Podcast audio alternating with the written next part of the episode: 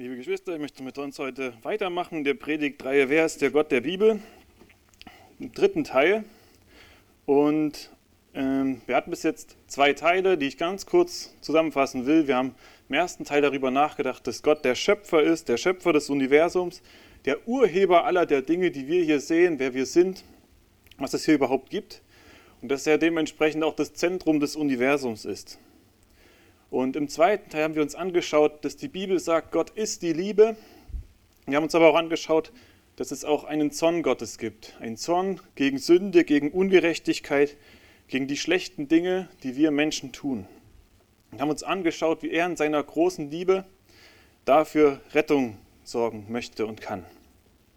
Ich möchte heute ein persönlicheres Thema nehmen. Wer den Stream schaut, der sieht das Thema schon. Ich möchte heute vier Begriffe mit euch anschauen, wie Gott in der Bibel bezeichnet wird, die mit der persönlichen Beziehung, die wir zu ihm haben, zu tun haben. Und zwar möchte ich äh, fragen, ist Gott Richter, Herr, Vater oder Freund? Vier Begriffe, die in der Bibel genannt werden im Hinblick auf Gott und seine Beziehung zu uns Menschen. Richter, Herr, Vater, Freund. Was benutzt du davon? Ähm, wie sprichst du denn Gott an, wenn du betest, wenn du von ihm sprichst, wenn du Zeugnis von ihm gibst. Heute wollen wir also die Frage stellen nach deiner Beziehung. Wie sieht es aus? Wer ist Gott für dich? Und es ist ja auch so, dass jeder da eine Vorstellung hat, wer Gott ist. Und wie ich schon gesagt habe, zeigt sich das unter anderem darin, wie du mit ihm sprichst. Es zeigt aber auch, ja, wie du ihn ansprichst, was du glaubst, wie er reagiert. Ich habe selber beim beim Vorbereiten darüber nachgedacht, ja, was, was benutze ich eigentlich für Namen, wenn ich mit Gott spreche? In meinem persönlichen Gebet, ja, auch wenn ich predige, ähm, wenn ich Zeugnis gebe, wie spreche ich von ihm? Sind die Anreden, die ich benutze, sind die nur eine Angewohnheit? Habe ich darüber überhaupt schon mal nachgedacht, warum ich die benutze? Habe ich das mir irgendwo abgeschaut oder habe ich mir mal überlegt, warum ich eigentlich dazu komme? Was ich immer wieder nur sagen kann, ist, dass das Gottesbild, was du hast, was ich habe, das hat absolut Auswirkungen darauf, wie man denkt, wie man handelt, teilweise wie man fühlt und auch wie man betet. Es ist nicht egal, wie du von Gott denkst. Das hat Auswirkungen darauf, wie du mit ihm sprichst. Ich möchte heute nicht darauf eingehen, dass Gott der dreieinige Gott ist, dass er Vater, Sohn und Heiliger Geist ist. Das möchte ich an der Stelle jetzt mal voraussetzen, oder das ist vielleicht mal ein anderes Thema, sondern wirklich Vier Begriffe, die die Bibel nennt in der Beziehung mit Gott. Auch nicht auf die Eigennamen, die Gott sich in der Bibel gibt, das ist heute nicht das Hauptthema, wie Gott sich selbst nennt. Ich möchte folgende Vorgehensweise machen. Ich möchte die vier Begriffe, so wie ich sie auch genannt habe, machen, so wie es mal von unpersönlicher oder von mehr Abstand immer zu, einem, zu einer engeren Beziehung geht. Deswegen Richter, Herr, Vater und Freund. Was sagt die Bibel dazu? Wo siehst du dich jetzt? Was würdest du, womit würdest du dich am wohlsten fühlen? Ich möchte anfangen mit Gott als Richter. Und man kann sich jetzt fragen, warum ist denn Richter jetzt wieder Teil der Predigt? Zorn, reicht das nicht? Jetzt kommt schon wieder so was Negatives, Gott ist der Richter. Was will der jetzt damit?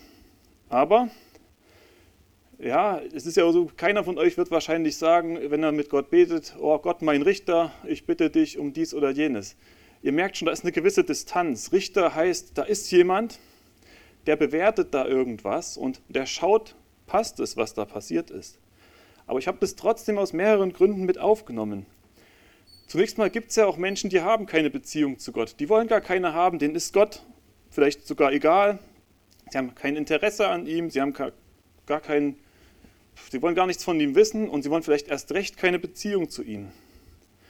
Und da lehrt die Bibel aber halt trotzdem, dass es eine Verbindung zwischen ihnen und Gott gibt. Ähm, wie wir schon gerade noch mal kurz gelesen haben, ist Gott der Schöpfer des Universums. Das sagt die Bibel. Und als der hat er halt auch ein Anrecht darauf, ja, einen Plan mit diesem Universum zu haben und hat auch ein Anrecht darauf, ja, zu reagieren, wenn jetzt Menschen von diesem Plan komplett abweichen und ihren eigenen Weg gehen. Und die Bibel lehrt ganz klar, dass Gott dafür zur Rechenschaft zieht. Das ist nicht egal, das, das ist nicht ihm, ihm völlig, ja, es interessiert ihn nicht, wenn, wenn Menschen komplett ihre eigenen Wege gehen, sondern er ist da hinterher. Das macht was mit ihm. Das erzeugt bei ihm ja sogar Gefühle. Im Alten Testament lesen wir besonders von vielen Gerichten Gottes. Da gab es Plagen, Kriege, Plünderungen, Verschleppungen, Hunger, Krankheiten, jede Menge Gerichte Gottes. Ähm, zwei besonders eindrückliche waren ja die Sintflut oder auch die Strafe für Sodom und Gomorra. Gott reagiert also auf Ungehorsam. Und das ist ein Bild, das haben heute noch viele Menschen. Gott ist der Richter gnadenlos. Ja? Du machst einen Fehler, du wirst bestraft. Und das ist das Bild, was sie von Gott haben. Und ich möchte das, das Bild von Gott als Richter zweiteilen. Einmal im Alten Testament und einmal im Neuen Testament anschauen. Weil auch eine, eine typische oder eine häufig verbreitete Annahme ist, ja, Gott war halt im Alten Testament der strenge Richtergott und, und im Neuen Testament ist jetzt alles voller Liebe, da ist das überhaupt nicht mehr da. Ja, da ist Gott ja dann schon fast so ein Softie. Ja? Also da ist alles, alles Liebe und was du tust, ich liebe dich, es ist alles nur Gnade. Aber Gott ist schon immer derselbe. Und wenn man jetzt ins Alte Testament schaut und Gott nur als Richtergott sieht, dann ist das sehr einseitig und auch verfälscht. Ich möchte mit uns mal das, das erste Beispiel lesen, und zwar die aus 1. Mose 6, ein paar Verse, wo Gott ja, auf die Erde schaut vor der Sintflut. 1. Mose 6, die Verse 5 bis 6. Als aber der Herr sah, dass die Bosheit des Menschen sehr groß war auf der Erde und alles Trachten der Gedanken seines Herzens nur böse, da reute es den Herrn, dass er den Menschen gemacht hatte auf der Erde und es betrübte ihn in seinem Herzen. Gott schaut auf die Erde und sieht, da ist nur Böses. Die Menschen tun sich unglaubliche Dinge an. Sie Sie, sie leben gottlos und, und sie leiden auch alle darunter. Und es macht was in Gott. Es schmerzt ihn, es betrübt ihn in seinem Herzen. Gott hat es nicht gemacht, weil er Spaß am Gericht hat oder weil er sagt, jetzt wird es höchste Zeit, jetzt zeige ich mal, wo es lang geht. Gott war betrübt darüber, dass die Menschen so böse zueinander sind, dass sie so böse Gedanken haben. Das schmerzt ihn. Es tut ihm richtig weh. Und es hat ihn so traurig gemacht, dass er irgendwann gesagt hat, äh, so kann das nicht weitergehen. Die Menschen schaden sich gegenseitig, sie ignorieren mich, sie wollen nichts mehr von dem Plan wissen, den ich für sie hatte. Es ist eine grausame, gottferne Welt, auf die Gott geschaut hat. Und wisst ihr, die, diese Welt muss ja auch vor sich selbst geschützt werden. Ja? Heute werfen viele Menschen Gott vor, was er denn alles Böses und Schlechtes zulässt. Bei der Sinnflut war einer der Momente, wo Gott nicht mehr so viel Böses und Schlechtes zugelassen hat, sondern wo er eingegriffen hat. Aber Gott ist kein ja, so böser Gott, der daran Spaß hat, Gericht auszuüben. Das tut ihm weh, das betrübt ihn, das reut ihn. Es reute ihn, dass er den Menschen gemacht hatte, weil der Mensch so auch selbst darunter gelitten hat. Es gibt da noch ein Beispiel dafür, wo wir sehen, dass Gottes Gott sich sein Gericht nicht leicht gemacht hat, dass das nicht einfach ihm Spaß gemacht hat. Und zwar ist es der Zusammenhang mit Sodom und Gomorra.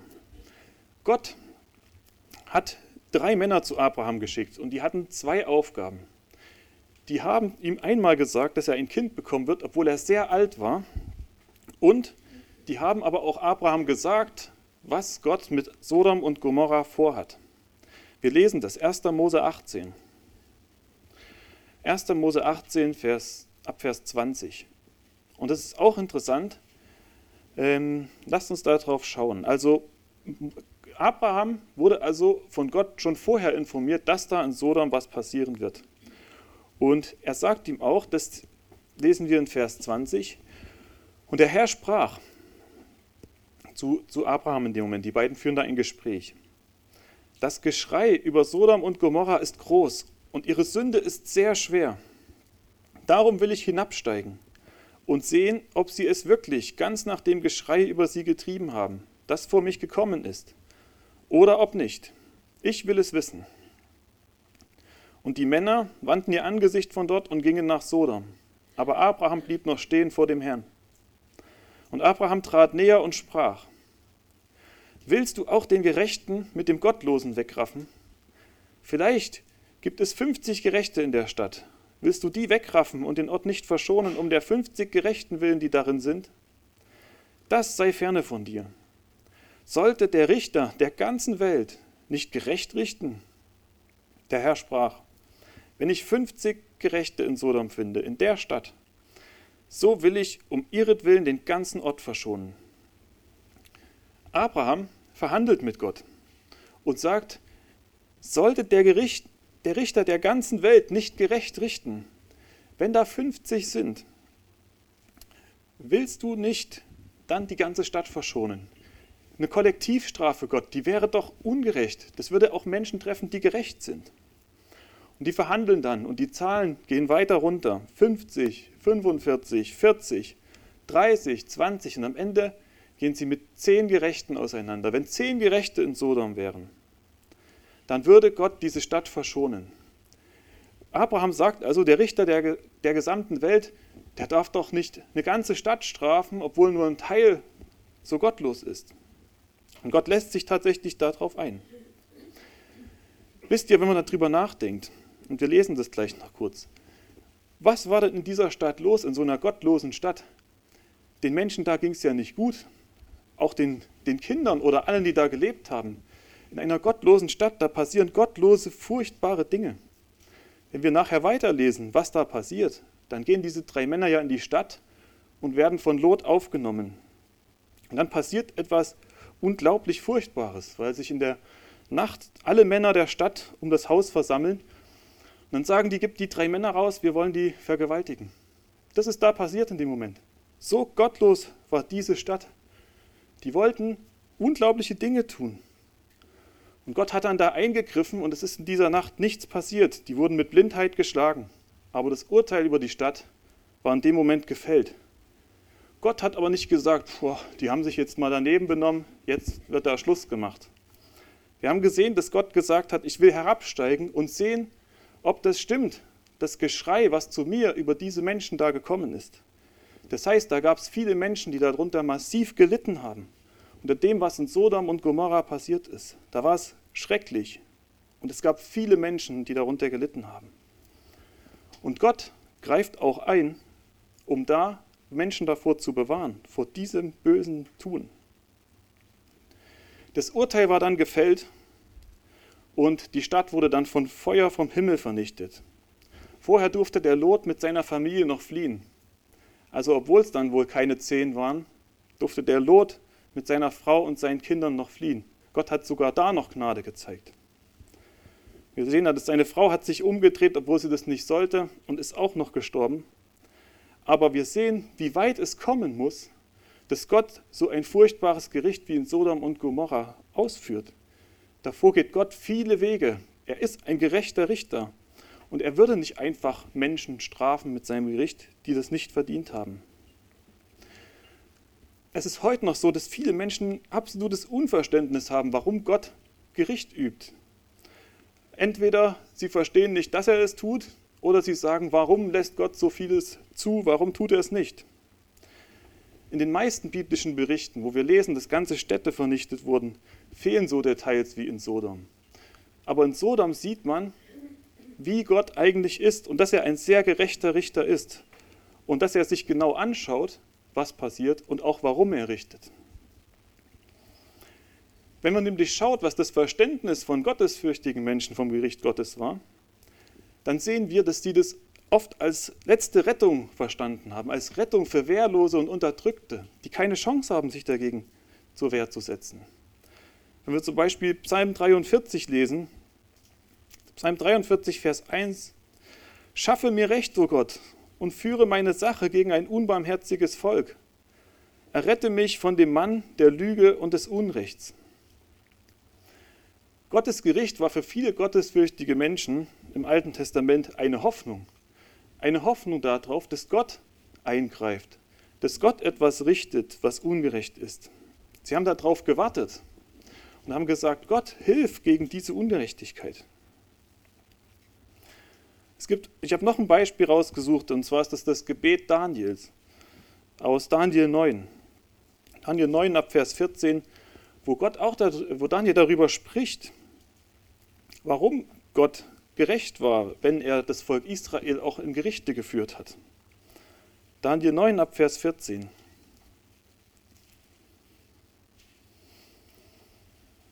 Darum hat auch der Herr darüber gewacht, das Unheil oder das Gericht über uns zu bringen. Denn der Herr, unser Gott, ist gerecht in allen seinen Wegen, die er getan hat, da wir nicht auf seine Stimme gehört haben. Und ein paar Verse weiter, dann kurz danach kommt, wir haben gesündigt und wir haben gottlos gehandelt. Die gottesfürchtigen Menschen im Alten Testament hatten nie Zweifel daran, dass Gott einmal ein Richter ist und dass das aber auch gut und richtig ist, dass er gerecht handelt in dem, was er tut.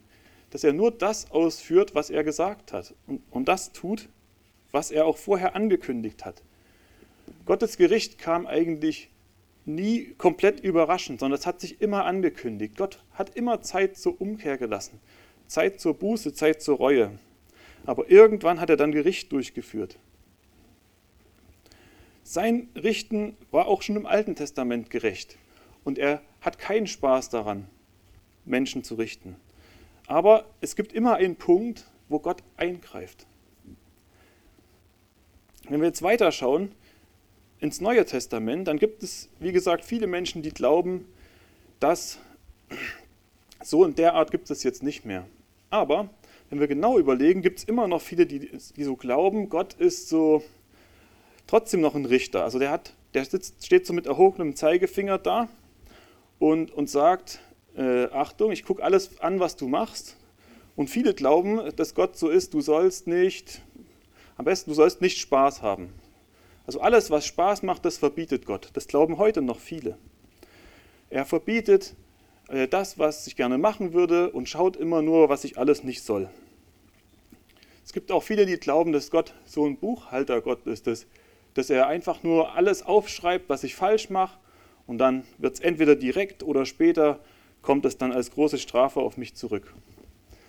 Menschen glauben also immer noch, ja, dass einfach jeder Fehler notiert wird und dass Gott richtig Spaß daran hat, Sachen zu verbieten und zu bestrafen. Aber das ist eine ganz schöne Verdrehung der biblischen Realität. Gott macht es keinen Spaß. Es macht ihn traurig, unsere Fehler. Aber ihm geht es nicht darum, die zu bestrafen, weil es Spaß macht. Gottes Gericht ist eine Reaktion auf Schreien von Menschen zu ihm, auf Not, auf Unterdrückung und auch auf Ungerechtigkeit. Aber viele Christen sind daran auch mit Schuld, weil sie Moral predigen, weil sie einfach nur sagen, du sollst dieses tun, du sollst das tun, du sollst das lassen und das nicht tun und als wäre die Nachfolge Gottes irgendein Abarbeiten von Punkten, was man tun und lassen soll. Aber Gott möchte nicht, dass Menschen einfach nur aus Angst vor der Strafe Dinge tun, die nicht gar nicht ihrer Überzeugung entsprechen. Es bringt keinen weiter oder keinen in, in Gottes Nähe, wenn er einfach nur sagt, ich mache weiter, aber wenn ich gut, wenn ich jetzt vielleicht nicht mehr meine Steuererklärung pimpe, dann bin ich schon einen guten Schritt weiter, dann habe ich jetzt auf die Moral gehört und das soll ich ja nicht machen. Okay, wieder einen Schritt weiter.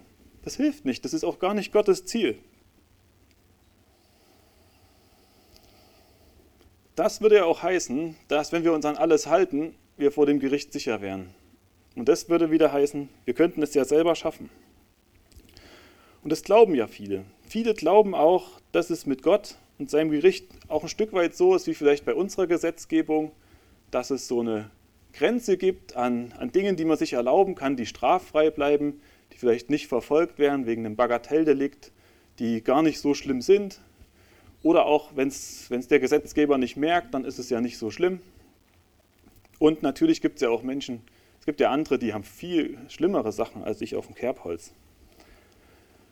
Also ein Verbrecher in unserem Verständnis bei den meisten hier äh, vor dem Staat ist vielleicht ein Mörder oder einer, der irgendwo einbricht oder andere verletzt. Aber so die kleinen Sachen, die kleinen Gaunereien, ja, das ist ja nicht so schlimm. Deswegen bin ich auch noch lange kein Verbrecher. Also mit anderen Worten, wenn die Quote stimmt, wenn das meiste, was ich tue, gut ist und ich die schlimmsten Sachen vermeide, dann passt es. Und diese Denkweise übertragen viele auch auf Gott. Und das ist total fehl am Platz. Gott ist nicht im Alten Testament der Richter gnadenlos und im Neuen ist ihm das alles egal und er ist immer gnädig und liebevoll, egal was du tust, mach einfach, was du denkst und, und Gott liebt dich aber trotzdem und deswegen wirst du auch mal kein Problem mit ihm bekommen. Das ist nicht die Botschaft der Bibel. Denn was sagt das Neue Testament dazu? Ich möchte den Text lesen, wo Jesus spricht. Das war ein Moment, wo viele im Volk Israel ihm nicht geglaubt haben, trotz vielen Zeichen und Wundern, die er getan hat. Vielleicht, es haben auch ein paar geglaubt, steht in dem Text, aber sie haben es nicht offen zugegeben. Johannes 12.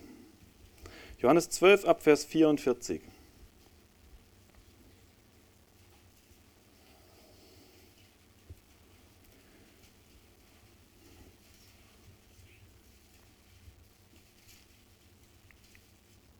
Jesus aber rief und sprach, wer an mich glaubt, der glaubt nicht an mich, sondern an den, der mich gesandt hat. Und wer mich sieht, der sieht den, der mich gesandt hat. Ich bin als Licht in die Welt gekommen, damit jeder, der an mich glaubt, nicht in der Finsternis bleibt. Und wenn jemand meine Worte hört und nicht glaubt, so richte ich ihn nicht, denn ich bin nicht gekommen, um die Welt zu richten, sondern damit ich die Welt rette. Wer mich verwirft und meine Worte nicht annimmt, der hat schon seinen Richter. Das Wort, das ich geredet habe, das wird ihn richten am letzten Tag.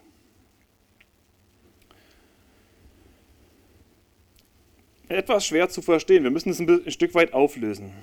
Also, wichtig ist zu wissen, dass die Juden der Meinung waren, dass die Heiden ja zerstört und gerichtet und vernichtet werden, wenn der Messias kommt. Und damit hat Jesus hier aufgeräumt. So ist es nicht. Er sagt ganz klar, dass er gekommen ist. Sein erstes Kommen auf die Erde war, ist dazu da, das dient nur der Errettung. Wo er auf die Erde gekommen ist als Mensch, um zu sterben, das war dazu da, um Errettung zu geben den Menschen. Und im letzten Vers lesen wir aber, es gibt einen ganz klaren Hinweis auf Gericht am letzten Tag. Zwar ist Jesus im ersten Moment gekommen, um zu erretten, aber wer daran nicht glaubt, der wird am letzten Tag ein Problem damit bekommen und er wird dafür gerichtet werden.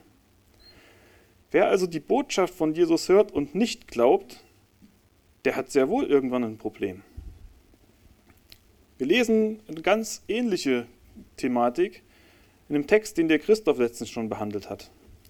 Als Paulus in Athen auf dem Areopag war, Apostelgeschichte 17, Apostelgeschichte 17 ab Vers 30,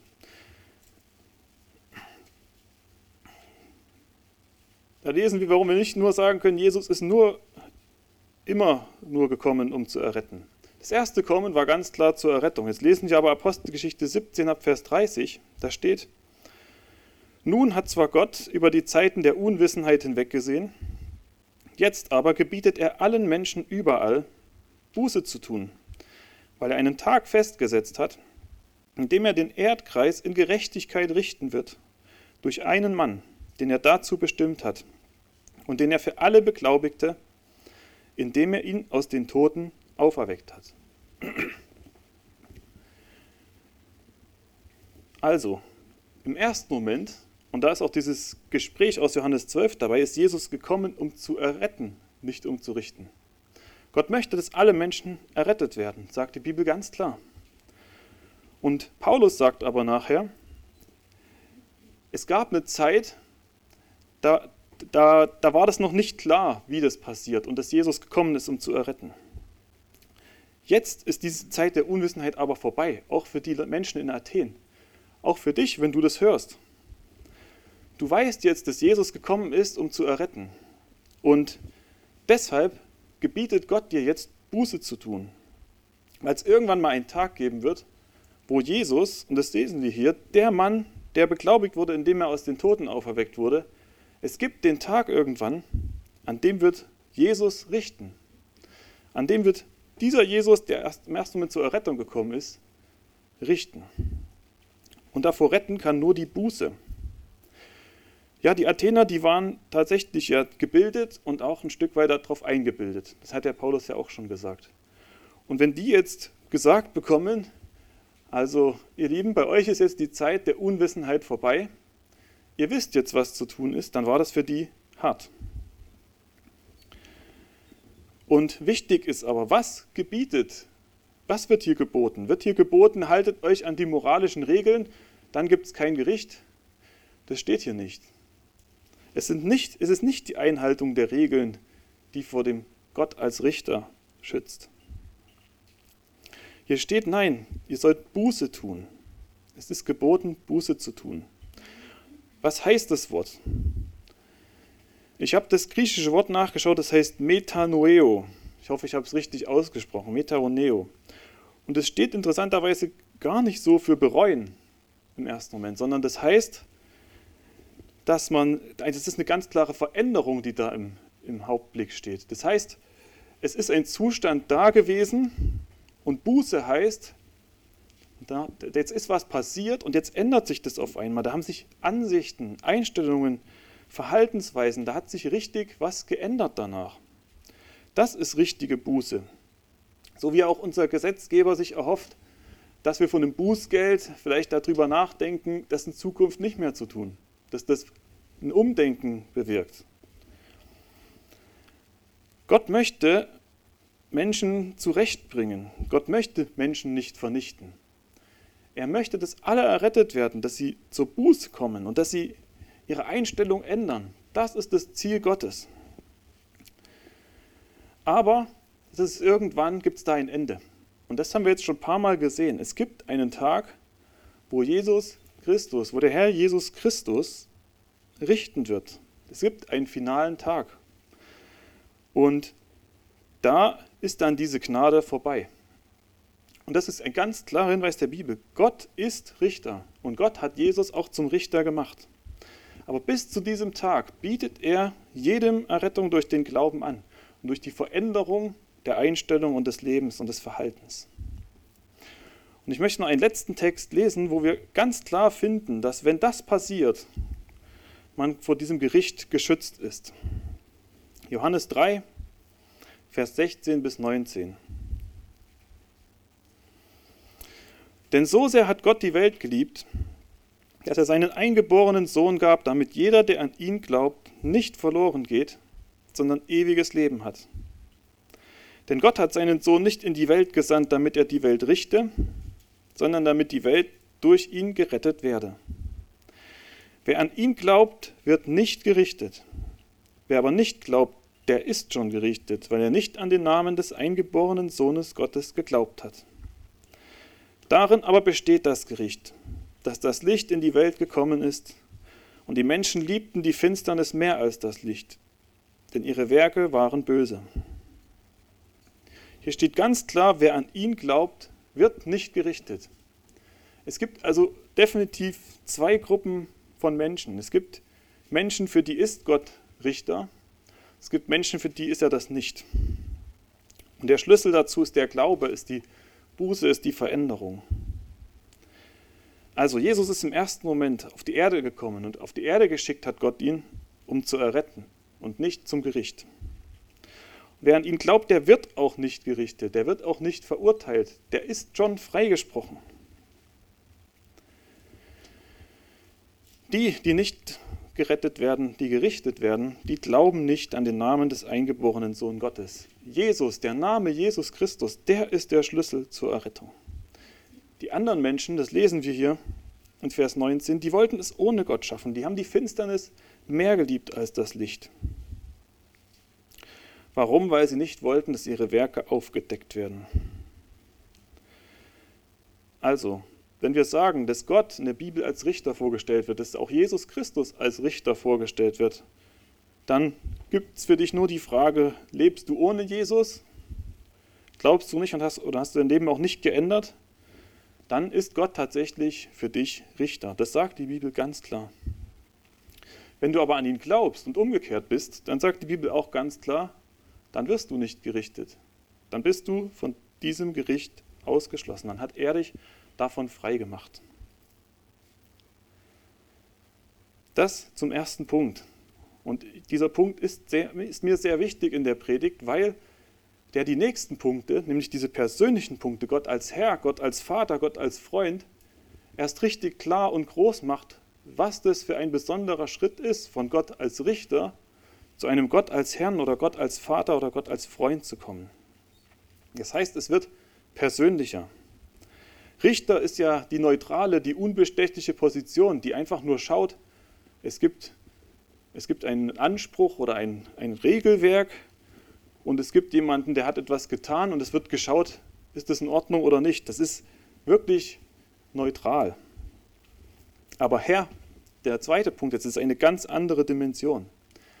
Und wenn wir da in die Bibel schauen, dann, äh, und man gibt mal in sein Suchprogramm Herr ein, da kamen weit über 7000 Ergebnisse. Also wirklich sehr, sehr viele. Das Wort Herr kommt allein im Alten Testament 6500 Mal vor. Das ist die Übersetzung für das Wort Jehova, was im Text steht. Da gibt es ja mehr Hintergrund dazu. Das ist ja etwas, was die Juden nicht aussprechen wollten, den Namen Gottes. Und da gibt es deswegen ein paar Verschiedenheiten. Aber der Inhalt ist eigentlich klar. Das ist, Herr ist eine Wertung, die Gott erhöht. Die Gott erhöht und alle, die das zu ihm sagen, ja, die sind einfach ein Stück drunter und, und bekennen das auch in dem Moment. Im Neuen Testament ist die Übersetzung von Herr Kyrios, das heißt so viel wie höchste Autorität, Machthaber, Herr und Meister, Vorsteher, also man hat auch einen Hausherrn so genannt. Und es zeigt einfach auch seine Macht und seine Herrlichkeit. Und das kommt auch 722 Mal vor, habe ich gelesen. Es gibt also eine Wertung in der Bibel, wer ist Gott und wer sind die Menschen. Das ist nicht ein Level. Gott steht drüber. Und für die Menschen in der Bibel war es ganz selbstverständlich, dass sie auch Jesus oder Jesus nie eigentlich nur mit seinem Namen angeredet haben. Das ist ganz interessant zu sehen. Ich habe auch danach geschaut in meinem Suchprogramm und äh, wenn man schaut in den Evangelien, dann ist eigentlich, sind die Hauptbezeichnungen Herr, Meister, Rabbi, Lehrer. Sie haben ihm immer so einen Ehrennamen gegeben. Der ist aber noch anders als dann nachher in den Briefen. Also als er noch unterwegs war, haben viele ihn Lehrer genannt, Rabbi, also derjenige, der uns was, was weitergibt. Wenn wir dann in die Apostelgeschichte schauen, ab der Apostelgeschichte wird Jesus eigentlich nur noch Jesus Christus, Herr Jesus Christus oder Herr Jesus genannt. Nur als ein paar, also bei so ein paar Berichten, wo es darum geht, was er so getan hat auf der Erde, über seine Abfolge der Ereignisse, da wird manchmal Jesus genannt. Immer wenn jemand von ihm schreibt oder seiner Beziehung zu ihm, sagt die Bibel Herr Jesus oder Jesus Christus. Es scheint also etwas durchaus Wichtiges zu sein, das zu tun. Äh, prüft es gerne, gebt es mal ein, schaut euch das an. Es gibt eigentlich keinen, der einfach nur Jesus zu ihm gesagt hat in der Bibel. Das scheint also ein guter, wichtiger, ehrenvoller Zusatz zu sein. Und ich möchte mit euch lesen, es gibt eine recht klare Begründung in der Bibel, warum das so ist. Philippa 2 ab Vers 5. Philippa 2 ab Vers 5. Da wird uns erklärt, warum Jesus so eine Stellung hat und warum das gut ist, ihn so zu nennen. Da steht, denn ihr sollt so gesinnt sein, wie es Christus Jesus auch war, der, als er in der Gestalt Gottes war, es nicht wie einen Raub festhielt, Gott gleich zu sein, sondern er entäußerte sich selbst, nahm die Gestalt eines Knechtes an und wurde wie die Menschen. Und in seiner äußeren Erscheinung nach wie ein Mensch erfunden, erniedrigte er sich selbst und wurde gehorsam bis zum Tod. Ja, bis zum Tod am Kreuz. Darum hat ihn Gott auch über alle Maßen erhöht und ihm einen Namen gegeben, der über alle Namen ist, damit in dem Namen Jesu sich alle Knie derer beugen, die im Himmel und auf Erden und unter der Erde sind, und alle Zungen bekennen, dass Jesus Christus der Herr ist, zur Ehre Gottes des Vaters. Da wird ganz klar deutlich, dass etwas ganz Gewaltiges passiert ist zwischen dem, was Jesus getan hat auf der Erde bis zu seinem Tod und was danach passiert ist. Er hat sich selber erstmal zu einem Mensch gemacht, zu einem Knecht, zu einem Diener. War ein Mensch, hat sich komplett erniedrigt und ist gestorben. Aber dann ist etwas ganz Gewaltiges passiert. Dann hat ihn Gott über alle Maßen erhöht, steht da. Hat ihm einen Namen gegeben, der über alle Namen ist. Jesus ist nicht mehr der, der am Kreuz hing, der Mensch, der Rabbi oder der Lehrer. Jesus ist jetzt Herr im Himmel zur Rechten des Vaters. Da ist etwas passiert. Ganz anderes Level. Und diesen Namen hat ihm Gott gegeben. Und es war den Menschen in der Bibel, die da was geschrieben haben, sehr wichtig, dem auch gerecht zu werden, ihn auch Herr zu nennen. Die Bibel sagt hier, dass jedes Knie sich beugen wird. Jedes. Jedes soll das tun. Und jeder soll bekennen, dass Jesus Christus Herr ist. Und es wird auch jeder mal tun. Manche schaffen das schon hier auf der Erde. Und die, die das nicht schaffen, die werden das mal am letzten Tag tun. Jesus Christus ist Herr. Und wenn wir das bekennen, das sagt der Vers auch am Ende, dann ist es zur Ehre Gottes des Vaters. Das ist also etwas ganz Wichtiges. Jesus Christus ist Herr. Und das sollen wir bekennen. In dem, was wir tun, wie wir von ihm reden, ja, wie wir beten, in dem, wie wir von ihm denken. Er ist ganz weit oben erhöht worden. Es gibt Christen oder es gibt Gläubige, die, die dazu übergehen, einfach auch nur vielleicht zu beten, ja, Jesus, gib mir dies und jenes oder Jesus, ich bitte dich. Das kann man tun. Ich bitte dich aber, lest die Bibel. Keiner wäre auf die Idee gekommen, das zu tun. Es gibt keine Stelle, wo nur das drinne steht, wo Jesus nur als Jesus angeredet wird. Schaut's nach. Wie gesagt, immer Herr Jesus steht da drinne oder Jesus Christus oder Vater. Aber es gibt immer einen Sondernamen dazu. Überprüft das gerne. Die Aussage, die auch dahinter steht, ist, dass er nicht nur Herr über Einzelne ist oder über die, die das halt sehen. Nein, jedes Knie wird sich beugen. Und ob du das jetzt schon tust oder nicht, du wirst es tun. Je eher man damit anfängt, umso besser ist es. Und das ist aber auch der Schritt, der auch in dieser Buße steckt. Buße heißt, das anzuerkennen und die Knie zu beugen und zu sagen, Jesus, du bist Herr. Ich erkenne deine Herrschaft an. Du bist über mir. Es gibt noch einen Text, den können wir ganz kurz lesen, der mir auch dazu eingefallen ist, wo es um die Warnung vor falschen Propheten gibt und deshalb äh, nur Herr ihn zu nennen, auch nicht unbedingt heißt, dass, er das auch ist. Ich will ganz kurz lesen, Matthäus 7, Vers 21. Es geht darum, wie man Irrlehrer erkennt, dass es Menschen gibt, die zwar nach außen einen ganz tollen Schein haben, dass man sie aber erkennt an schlechten Früchten, an Dingen, die sie tun, dass da nichts Gutes rauskommt. Und da sagt Jesus, Matthäus 7, Vers 21, nicht jeder, der zu mir sagt, Herr, Herr, wird in das Reich der Himmel eingehen, sondern wer den Willen meines Vaters im Himmel tut. Viele werden an jenem Tag zu mir sagen, Herr, Herr, haben wir nicht in deinem Namen geweissagt und in deinem Namen Dämonen ausgetrieben und in deinem Namen viele Wundertaten vollbracht? Und dann werde ich ihnen bezeugen, ich habe euch nie gekannt, weicht von mir, ihr Gottlosen. Es ist also so, alleine nur Herr, Herr zu sagen, heißt nicht, dass das so ist. Hier ist ein ganz anderes Kriterium angelegt. Woran erkennt man, dass Jesus der Herr ist? Wenn man seinen Willen tut. Das steht da. Das heißt also, es ist gut, ihn so anzusprechen, aber das sollte auch so sein. Also dein Leben spricht da viel mehr als das, was du sagst. Jesus geht so weit, dass auch falsche Propheten das sagen. Menschen, die er nie gekannt hat, sagen Herr, Herr zu ihm. Interessant fand ich in dem Text auch, äh, was da genannt wird, was die sagen. Ich glaube nicht, dass das Zufall ist, dass hier die Rede davon ist, dass die sagen, in seinem Namen haben sie geweissagt, Dämonen ausgetrieben und Wunder vollbracht. Das ist durchaus interessant, weil man das in manchen Strömungen durchaus erkennt, dass ausgerechnet die Dinge massiv im Mittelpunkt stehen. Weissagen, Dämonen austreiben, Wunder tun. Und da steht, meinen Willen tun, das zeigt mich als Herrn. Es ist also so, nur Herr Herr zu sagen, heißt nicht, dass es so ist. Man muss, wir sollen danach leben. Das ist übrigens genauso, wie es auch so ist, aber das ist ein anderes Thema, das, wenn man anhängt im Namen Jesu, dass das nicht heißt, dass jedes Gebet deswegen im Namen Jesu ist. Man kann ganz schreckliche Dinge sagen und im Namen Jesu hinten ranhängen. Das heißt, Jesus, Gott möchte schon mehr als nur Floskeln. Und deshalb muss ich auch mich fragen, wenn ich Herr sage, ist es auch so? Ist Jesus wirklich Herr? Lebe ich danach?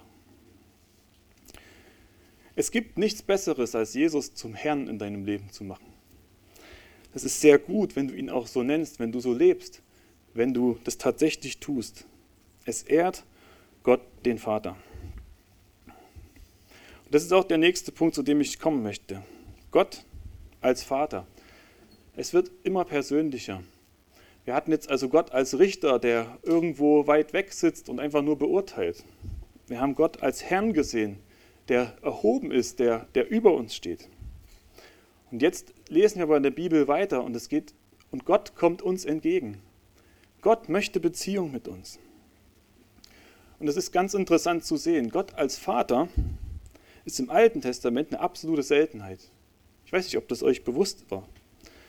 Ich habe ein bisschen gestaunt. Also das ist in Summe, kommt das ganz selten vor. So wie ich nachgelesen habe, ist es nur dreimal ganz direkt und es gibt ein paar Mal, wo Sohn oder Kind die Rede ist. Aber das sind in Summe keine 20 Mal, dass Gott als Vater bezeichnet wird im Alten Testament.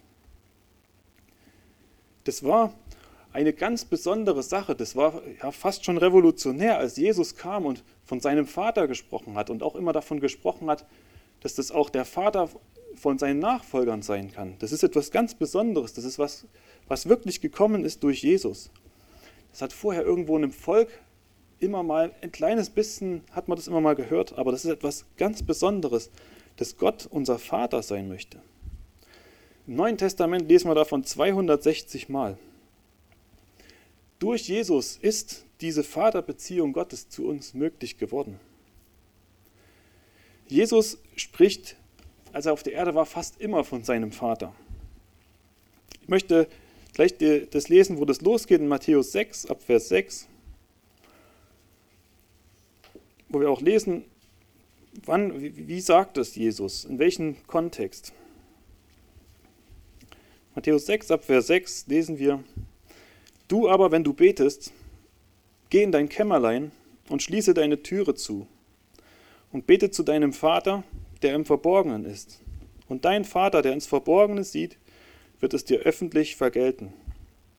Und wenn ihr betet, sollt ihr nicht plappern wie die Heiden, denn sie meinen, sie werden erhört um ihrer vielen Worte willen. Darum sollt ihr ihnen nicht gleichen, denn euer Vater weiß, was ihr benötigt, ehe ihr ihn bittet.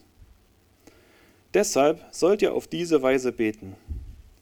Unser Vater, der du bist im Himmel, geheiligt werde dein Name, dein Reich komme, Dein Wille geschehe wie im Himmel, so auf Erden. Das Gebet geht dann weiter. Jesus sagt also, geh in dein Kämmerlein, schließ die Tür zu und bete zu deinem Vater. Das ist also, wenn, wenn du deinen Gott kennst, wenn du mit ihm sprichst, dann sprich mit ihm wie mit deinem Vater. Geh in deine Kammer, mach, wenn du alleine mit ihm bist, sprich zu deinem Vater. Und er sagt ja sogar, dass das Gebet so losgeht. Unser Vater, der du bist im Himmel. Es gilt also nicht nur für Jesus selbst. Wir dürfen Gott tatsächlich Vater nennen. Er ist unser Vater. Jesus hat den Zugang zu Gott ganz stark verändert. Das ist viel näher gekommen durch ihn. Jesu, unser, unser Vater weiß, was wir brauchen, bevor wir ihn bitten. Und wir dürfen mit ihm sprechen. Wir sollen dabei aber nicht plappern, wie wir gelesen haben. Nicht die tausend Worte machen es. Und es gilt, wie gesagt, nicht nur für, für Jesus als Sohn Gottes, sondern auch wir als seine Nachfolger sind Kinder Gottes. Ich lese dazu noch zwei Verse aus 1. Johannes 3, Vers 1. 1. Johannes 3, Vers 1 lesen wir. Seht, welch eine Liebe hat uns der Vater erwiesen, dass wir Kinder Gottes heißen sollen. Darum erkennt uns die Welt nicht, weil sie ihn nicht erkannt hat. Und weiter in Vers 10. Daran sind die Kinder Gottes und die Kinder des Teufels offenbar. Jeder, der nicht Gerechtigkeit übt, ist nicht aus Gott. Ebenso wer seinen Bruder nicht liebt. Denn das ist die Botschaft, die wir von Anfang an gehört haben, dass wir einander lieben sollen. Seht, welch eine Liebe hat uns der Vater erwiesen, dass wir Kinder Gottes heißen sollen. Wenn du dir das überlegst, dass, dass es von einem Richter zum Herrn und auf einmal zu einem Vater geht, das ist eine, eine unglaubliche Steigerung. Das ist so viel näher, wie, wie, der Gott, wie Gott uns kommt. Aber auch hier wieder steht ganz klar, woran erkennt man die Kinder Gottes? Die erkennt man wieder an ihren Taten, an dem, was sie jeden Tag tun. Sie üben Gerechtigkeit und sie lieben einander. Gott möchte also die Beziehung zu dir. Gott möchte, dass du sein Kind wirst. Aber das hat sichtbare Konsequenzen. Ich möchte noch einen letzten Text zum Thema lesen, dass Gott unser Vater ist. Römer 8, Vers 17. Da wird dieses Thema Gott als Vater noch ein Stück gesteigert.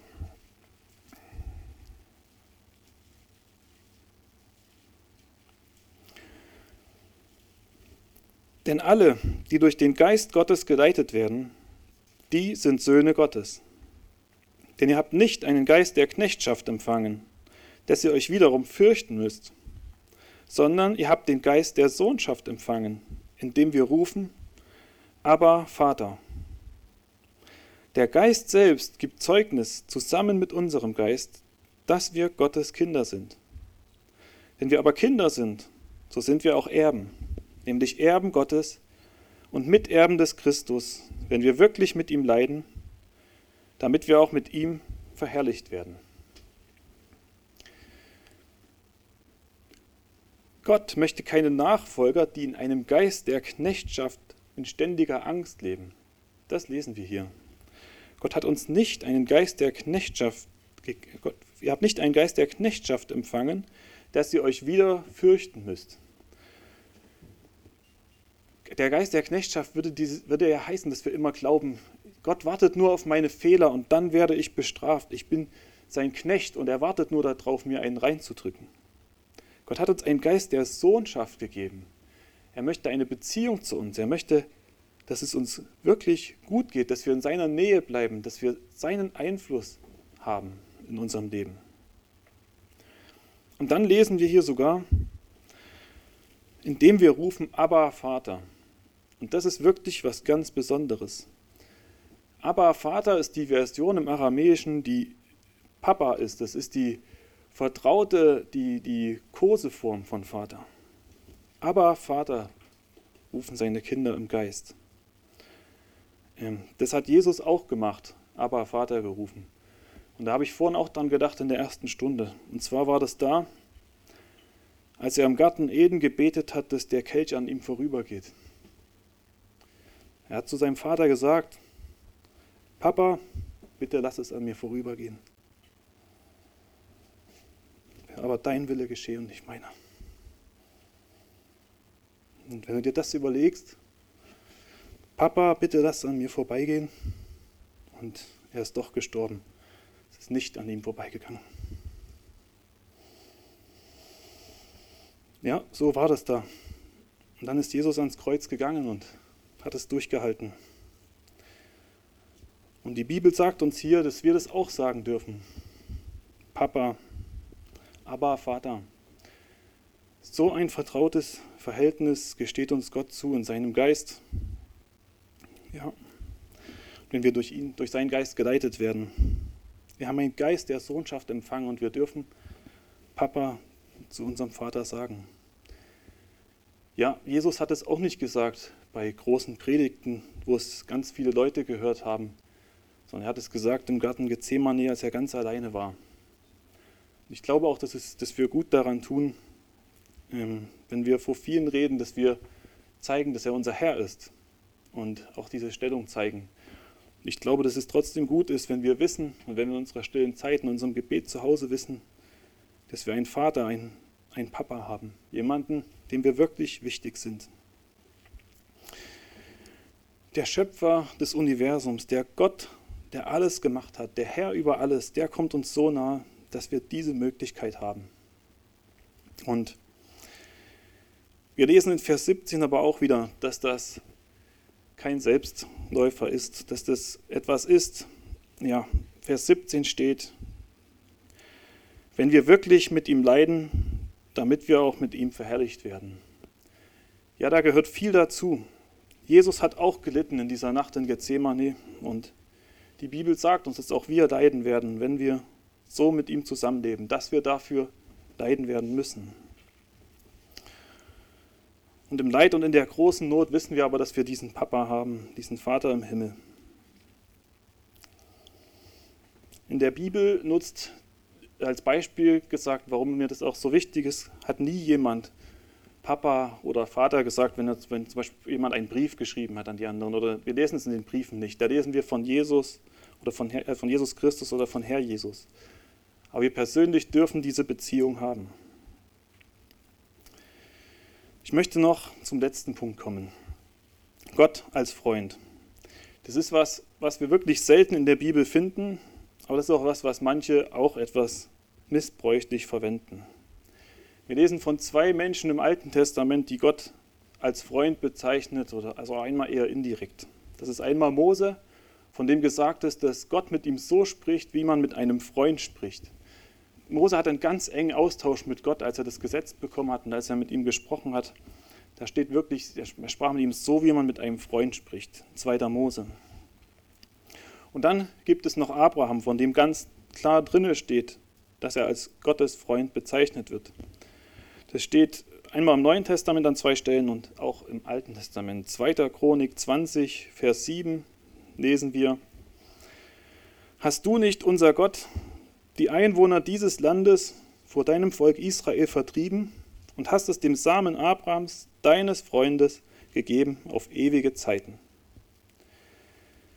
In Hebräer und in Jakobus lesen wir, warum er als Freund Gottes bezeichnet wird.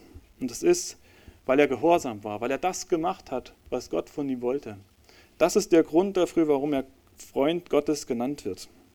Und das Interessante ist, dass auch an der Stelle im Neuen Testament, wo davon die Rede ist, Freund Gottes zu sein, auch davon die Rede ist. Ich möchte den Text lesen aus Johannes 15 ab Vers 12.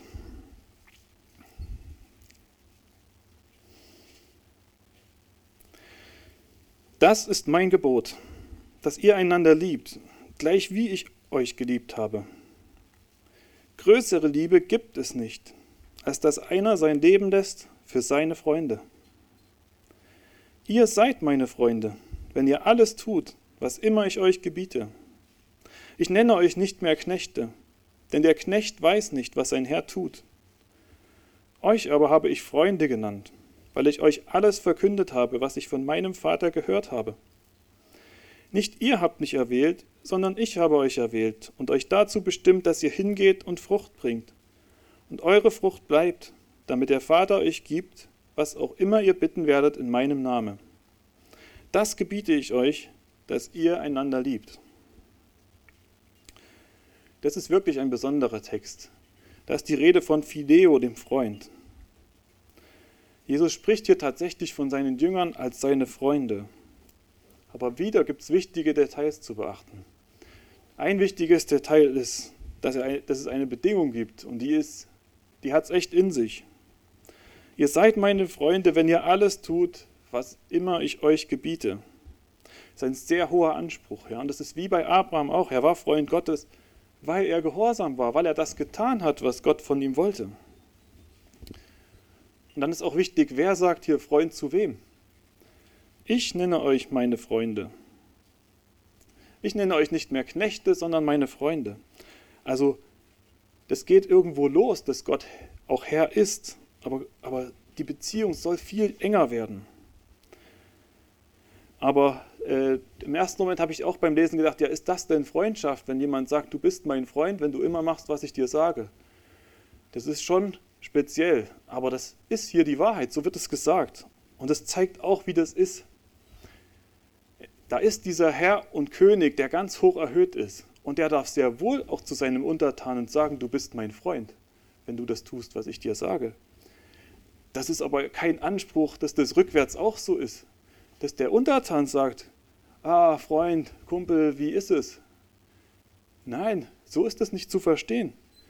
Jesus darf sagen, dass wir seine Freunde sind. Das ist aber kein Anspruch darauf, dass das umgedreht genauso ist. Und das machen aber einige, ja, die machen das. Und denen ist es wichtig, das auf die ganz lockere Tour zu machen. Und ich möchte da vor Wanden gebeten, zu sagen, ah, Kumpel, mein Freund, äh, ja, wie ist es? Das ist extrem kritisch zu sehen. Schau in die Bibel, das hat nie jemand gemacht. Und deswegen solltest du nicht damit anfangen. Biblisch gesehen ist es nicht angebracht, dass wir das sagen. Die Bibel lehrt, dass das etwas ganz Besonderes ist, dass Jesus das zu uns sagt. Menschen in der Bibel hätten sich das nie rausgenommen. Nie. Jesus hat ja seine Freundesliebe ultimativ unter Beweis gestellt. Wir haben es gelesen. Größere Liebe gibt es nicht, als dass einer sein Leben lässt für seine Freunde. Er hat das bewiesen. Er war gehorsam bis zum Tod, ja zum Tod am Kreuz. Und weil er das gemacht hat, deshalb ist er jetzt so hoch erhöht. Und das ist auch der, die Bedingung für diese Freundschaft mit Gott, gehorsam zu sein. Gehorsam bis zum letzten. Und Gott Jesus sagt hier auch, was der Unterschied ist zwischen jemandem, der nur ein Knecht ist, der nur etwas macht, weil es ihm gesagt wird, und einem Freund. Der Freund, der weiß, was, wo, die, wo es hingeht. Ich habe euch verkündet, was ich von meinem Vater gehört habe. Ihr wisst, was ich tun will. Ihr wisst, worauf es ankommt. Das ist viel mehr als nur eine Herr-Knecht-Beziehung. Das ist also das, was entsteht durch die Nähe mit Gott, durch die Nähe mit Jesus. Da werden wir wissen, was er vorhat, was er tun will, was sein Plan ist. Jesus bietet dir also Freundschaft an, wenn du ihm gehorchst. So weit geht es. Vom Richter will er eigentlich ein Freund sein. Das ist unglaublich. Ich möchte jetzt zum Ende kommen.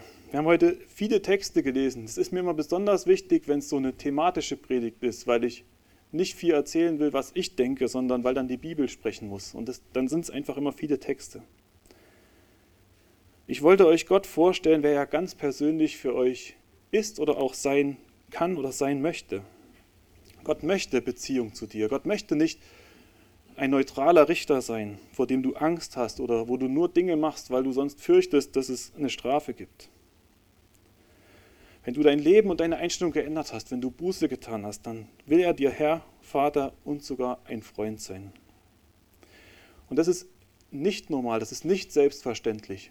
Und deshalb war es mir auch wichtig, diesen Gott als Richter vorzustellen. Wenn wir das weglassen, dann wird es so beliebig, dann wird es so belanglos, dann ist es nichts Besonderes. Ich möchte auch, dass wir wissen, dass wir Gott respektvoll ansprechen dass wir ihm die Ehre geben, dass wir Jesus Christus als Herrn bekennen vor den Menschen. Dass wir das auch im Kopf haben, wo er jetzt ist, dass er eben nicht auf unserer Augenhöhe unterwegs ist, sondern sehr hoch erhoben.